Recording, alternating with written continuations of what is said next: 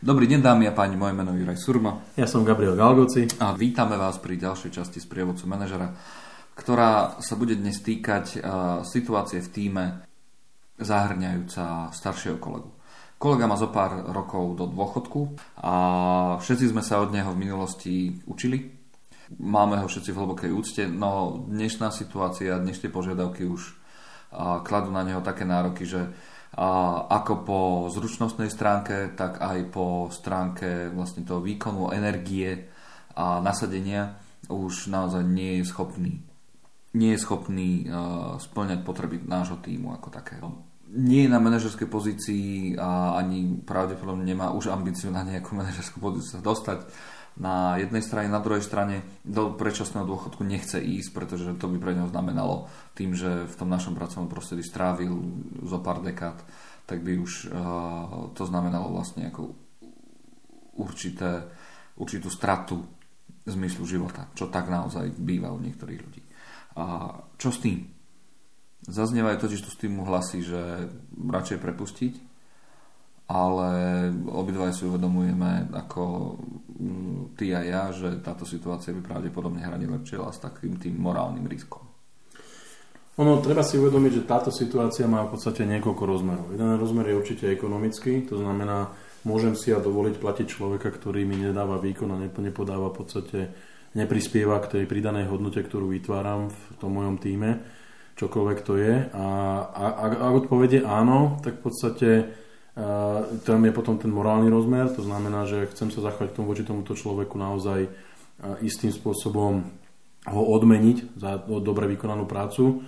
A z toho tvojho opisu to beriem tak, že v podstate ten človek naozaj tých x rokov makal, rozdával svoje know-how a ten výkon bol špičkový. Stal sa z neho odborník, ktorý proste pozná tieto, len jednoducho tie fyzické síly a možno aj psychické síly v tom neskoršom veku už jednoducho nestačia. Tu by som v podstate povedal, je to záležitosť silne od kultúry firmy, respektíve od toho nastavenia v tej firme, lebo bohužiaľ, a preto som začal aj tým rozmerom ekonomickým, väčšinou ten ekonomický rozmer tlačí, aby tých takýchto ľudí prepustili.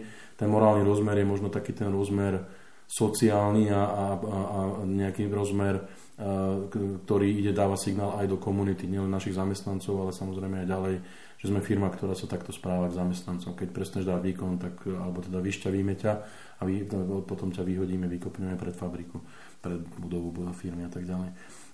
Ja by som, ešte sa vrátim aj k tomu opisu, nechce ísť do predčasného dôchodku, to znamená, že on má záujem pracovať a v podstate je ako keby stále nastavený, že nerezignoval a chce byť v tom kolektíve, chce mať nejaké interakcie. Ja by som hľadal v takéto situácii možno nejaké nastavenie, nejakú pozíciu a zase, aby to nebola akože čestná pozícia nástenkára, že nám bude robiť nástenku na chodbe, aby to zase nebolo dehonestujúce pre toho človeka, že proste len sme mu dali nejakú prácu, ale aby sme ho neprepustili. Ja by som možno hľadal nejakú pozíciu, ja neviem, konzultanta, respektíve možno nejakého poradcu, respektíve možno nejakého odborníka, utilizovať tie jeho skúsenosti a zručnosti. Hej?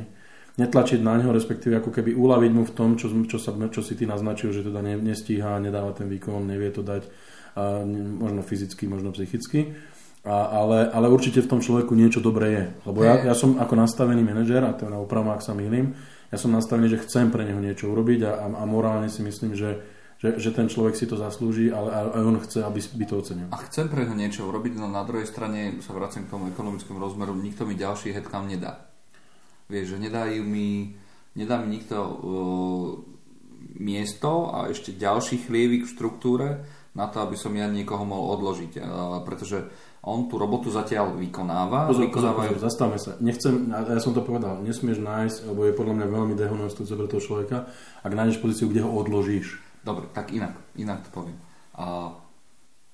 Hovoríme o situácii, kde ja mám organizačnú štruktúru pevne danú, mm-hmm, a kde tento človek mi momentálne vykonáva nejakú činnosť, ktorá prispieva k celkomu výsledku. Tá kvalita tej činnosti je nejaká, mm-hmm, nižšia oproti všetkým ostatným, s prihliadnutím na vek je adekvátna, možno mierne podpriemerná, ale stále je. A ale ja nemám priestor na to, aby som ho, tak ako ty si povedal, že niekam odložil, ale ani to, že aby som vytvoril nejakú špeciálnu funkciu takéhoto nejakého konzultanta, ktorý by nebol v tom výkone. No takto, Juraj, ale ja chápem, čo hovoríš a celkom si to uvedomujem, lebo ten ekonomický tlak na manažera, na rozhodovanie manažera bohužiaľ je znižovať operatívne náklady alebo hľadať spôsoby, ako optimalizovať náklady na výrobu, hlavne tie variabilné. Hej? A bohužiaľ mzdy sú jedna z tých variabilných zložiek, ktorá proste do toho príjma, to znamená počet ľudí, ktorí to robia. Ale keď ty si povedal, že ten človek nedáva ten výkon, to znamená, že síce nejakým spôsobom tú robotu vykonáva, prispieva k tej operatíve, ale už má ten výkon klesajúcu tendenciu, čo je pochopiteľné vzhľadom k veku a vzhľadom možno proste k stavu zdravotnému toho človeka, čo treba pribrať do úvahy. Ja si stále myslím, a nedá nám centrála, alebo niekto nám nedá ďalší headcount, ja si stále myslím, že aj pre tých ľudí okolo je psychologicky jednoduchšie, ak toho človeka úplne výjmem, to znamená, nebude robiť tú operatívu a jeho robotu rozdelím medzi ostatných, pretože oni dneska si v jeho osobe môžu zosobniť a bude to môže to prejsť do toho, že proste budú oveľa agresívnejší v tom, že si zosobnia to, že kvôli nemu musia makať viacej. Hej? Kdežto keď ten človek tam nebude v tej štruktúre a nebude v tom týme, ako keby operatívec, tak v podstate tí ľudia budú vedieť, že OK, tak už nie sme 20, ale je nás 19 a musíme 19 makať a urobiť tú robotu za 20. A tú jeho pozíciu, alebo ten jeho headcount, nastaviť do toho, aby sme možno pomohli tomu týmu. Hej? To znamená urobiť to tak, že možno jeden z takých rýchlych nápadov je, že bude proste ako keby záskok, keď niekto bude mať dovolenku alebo bude na penke. Hej? A že niekto nám nečakane ochorie, nepríde, tak proste tohoto človeka za normálnych okolností budeme ho mať k tomu, že bude povedzme nejaký quality manažer, bude nejaký proces manažer alebo proste čokoľvek. Silne to závisí od situácie, čo ten človek robil. Ale za mimoriadnych okolností, ktoré môžu byť ako, že ja neviem, niekto nám ochorie, rodičovi ochorie dieťa, nemôže prísť do práce, vypadne nám jeden z tých 19, keď teda použijem ten môj príklad, tak minimálne tento človek na 1-2 dní ho viem ako keby použiť a nazvem to možno ako záplatu na to, aby som možno nestratil ďalší výkon, respektíve nestratil ďalšiu produkciu. Mám sa pýtať na jeho názor, či takéto niečo chce? Určite áno. Ako tamto by malo byť reálne dialóg s tým človekom. Do istej miery by ten dialóg mal byť aj verejný v rámci toho tímu, aby ten tím vedel, prečo to tak je. Lebo ak sa k tomu vrátim a opravím, ak sa mýlim, ja chcem dať message do toho tímu, že v podstate si vážim prácu takýchto ľudí, ktorí sú lojálni, ktorí sú v tej firme niekoľko rokov, možno dokonca celý život pracovali pre túto firmu a záleží mi na tom, čo robia. Hej. Treba si ale uvedomiť jednu vec a to je možno riziko. A ja sa vrátim k tej mojej prvej poznámke, ktorú som mal, tak to je moje prvé myšlienke, ktorú som hovoril. Tým, že to urobím pre tohto človeka, automaticky nastavím očakávanie, že to urobím pre každého iného, ktorý bude v podobnej situácii. Ale ja nemusím byť v danej situácii o 5-6 rokov, pretože že ekonomický tlak alebo čokoľvek bude na mňa taký, že si nebudem môcť dovoliť takýto luxus. Ne? To znamená, že je to troška nebezpečná pôda na to, že síce chcem byť sociálny a chcem tomu človeku výsť, čo je krásne a čo je super a ja to podporujem, ale pre mňa to vytvára záväzok, že budú moji ostatní očakávať toto isté, že urobím. Čiže rozumiem tomu správne, že prvá vec, ktorá je, tak daný plán prejednať s kolegom, či do niečoho takéhoto chce ísť. Určite by to mal byť dialog o tom, kde v podstate predpokladám, že na one-on-one alebo jasné, na nejakom performance review, ktoré je možno raz za kvartál, raz za pol roka, raz za rok, podľa toho, ako to máme nastavené. S tým človekom by sme si mali normálne sadnúť a povedať, že Juraj, vidím, že to nedávaš, máme ústup k tvojim šedinám a všetko a nechceme ťa vyhodiť, ale tým už začína frflať, hovoria, že proste si pomaly nestíhaš a tak ďalej.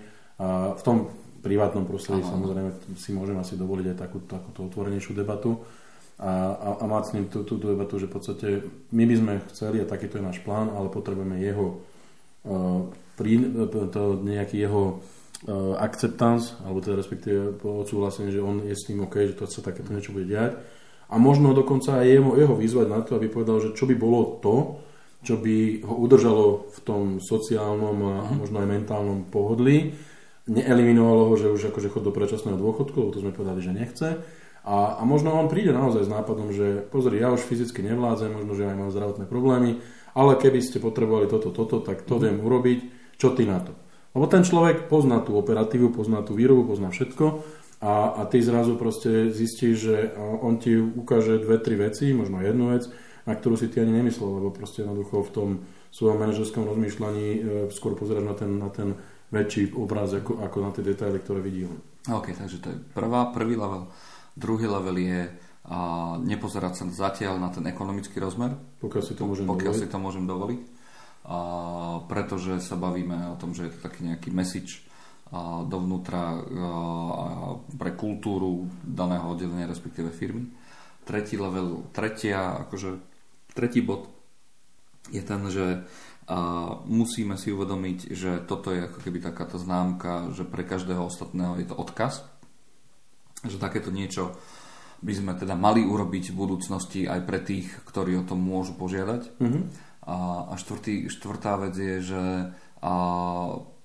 je lepšie pre tým, keď sa distribuuje ten výkon medzi všetkých ostatných, ako keby sme mali nadávať, že niekto nestíha.